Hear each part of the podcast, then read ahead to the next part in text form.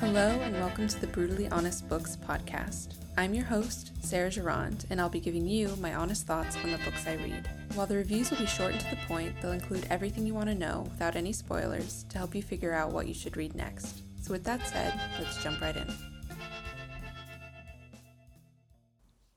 On this episode of the podcast, I'm going to be talking about the book Milk of Paradise A History of Opium by Lucy Inglis.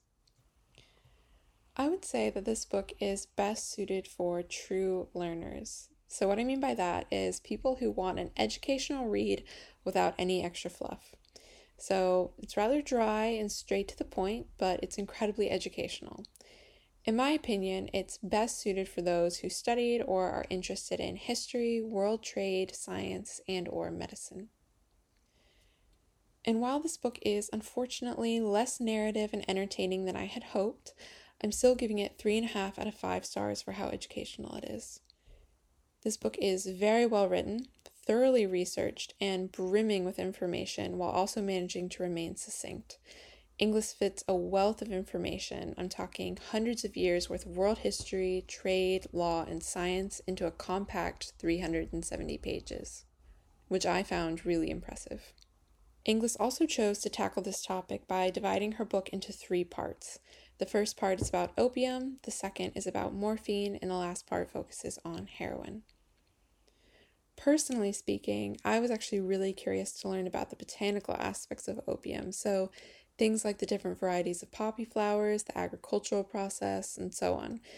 But this is something that Inglis doesn't discuss much in the body of the book, so as I was reading and getting closer to the end, I started to feel a little bit let down but she ended up coming through and discussing this process completely in the afterword. So, everything from the seeds being planted to harvesting, the shipping process, etc., which actually ended up being a really nice way to cap the book.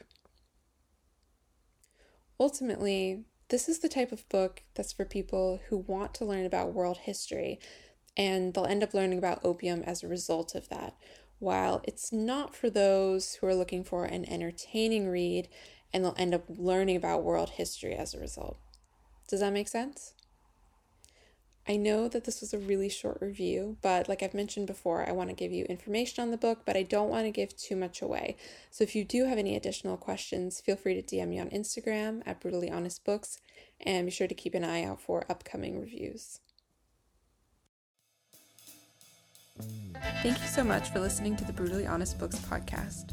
Make sure to subscribe on iTunes, Spotify, or wherever you're listening from. If you like this show, you can rate and review on iTunes, and be sure to follow along on Instagram at Brutally Honest Books.